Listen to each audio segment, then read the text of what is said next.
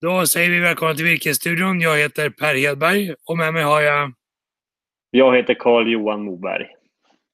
Och Virkesstudion görs som vanligt i samarbete med föreningen och tidningen Skogen. Håll dig uppdaterad och läs på skogen.se. Hur är läget hos dig? Det är lite kyligt den här sommaren tycker jag. Det har det varit och eh, det har regnat en del och det är väl bra för, eh, för växtligheten och även bra kanske att bromsa granbarkborren.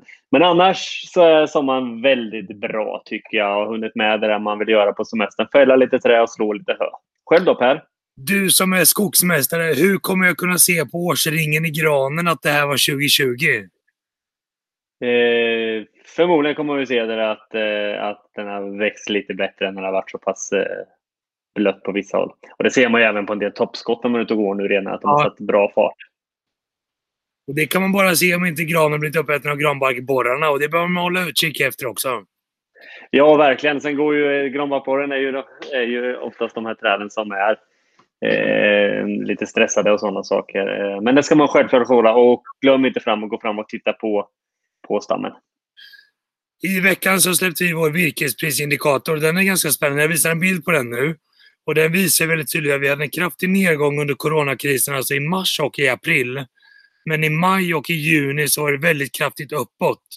Så vi ser en väldigt tydlig återhämtning och vi kallar det för en V-formad återhämtning på virkesmarknaden. Och det är någonting som är väldigt positivt. Och vi ser nu att marknaden börjar komma tillbaka dit den var före krisen. Men vad tror vi om hösten, Carl-Johan? Vad ser vi framför oss egentligen? Ja, men här V-formade eh, återhämtning, det vill man ju se i alla grafer när man, när man har genomgått någon kris och det är ju jättepositivt. Samtidigt så ser vi ju att det är ju stort utbud på marknaden.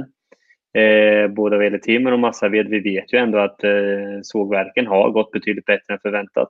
Men det är lite orosmoment just med massaveden där att, att det är ett sånt utbud och samtidigt så står en del verk inför det kommande underhållsstopp som man dels har flyttat lite framåt på grund av att man inte kunnat göra det innan då med, med, med corona och reparatörer och hela den biten. Ja, jag tycker det är intressant, för coronakrisen synliggör ju också att södra Sverige är väldigt exponerad mot marknadsmassa. Sen har vi Mellansverige väldigt exponerade mot tryckpapper, tidningspapper och så vidare. Går betydligt sämre. Medan norra Sverige, där har vi så att säga kartong och massa igen då.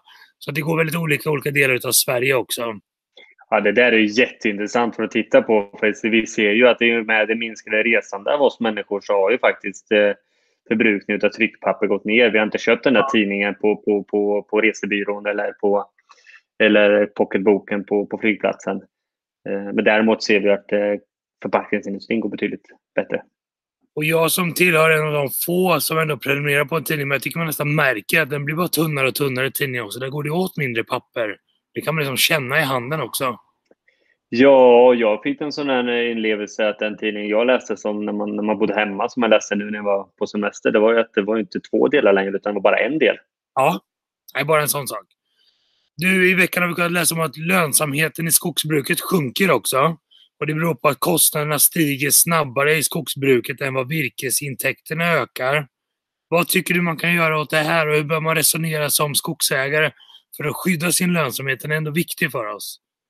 Den är jätteviktig och, och kollar man då på hur markpriserna har utvecklats, och det har vi ju även fått information om när vi har haft våra skogskvällar med Ludvig och Company, det är ju att markpriserna ökar ju medan som du precis nämner nu så går ju lönsamheten ner och här gäller det att hela tiden jobba aktivt med sin affär vad gäller virke. Hela tiden vara på och se och hitta den bästa affären. Ja, för man ser det. Dels då krymper så att säga resultaträkningen krymper eftersom resultatet krymper medan balansräkningen ökar eftersom värdet på fastigheten ökar. Och det gör ju att, att säga, avkastningen på skog sjunker i dubbel bemärkelse och det är väl inte riktigt positivt kan vi tycka. Nej, verkligen inte. Leta köpare brett, konkurrensutsätt virket och se till att nå den som betalar bäst för virke just nu. Nej, men det är alla gånger så. Och sen måste vi också tänka på att en, en lönsam skog bygger också på att vi har lönsamma entreprenörer där ute som är med och hugger. Så är det verkligen. Nu är det ju en spänd väntan inför kvartalsrapporterna från skogsbolagen. Får vi se hur de har klarat coronakrisen. Är det så att man vill ha en kvartalsjämförelse hur det går för skogsbolagen men också få vår virkesprisindikator, då kan man skriva till oss på virkesstudion virkesborsen.se eller info virkesborsen.se. Det är vilket som. Hörru du, Carl-Johan, vad ska du göra mer i sommar nu då? Ja, men det som blir nu det är ju att vi på Virkesbörsen är ju självklart igång och jobbar. Så vill man ha hjälp med någon annons och så bitarna så är vi behjälpliga. Men Ja. sen har vi också tänkt se till att, att, eh, att bada en hel del och eh, vara ute i skogen. Själv då?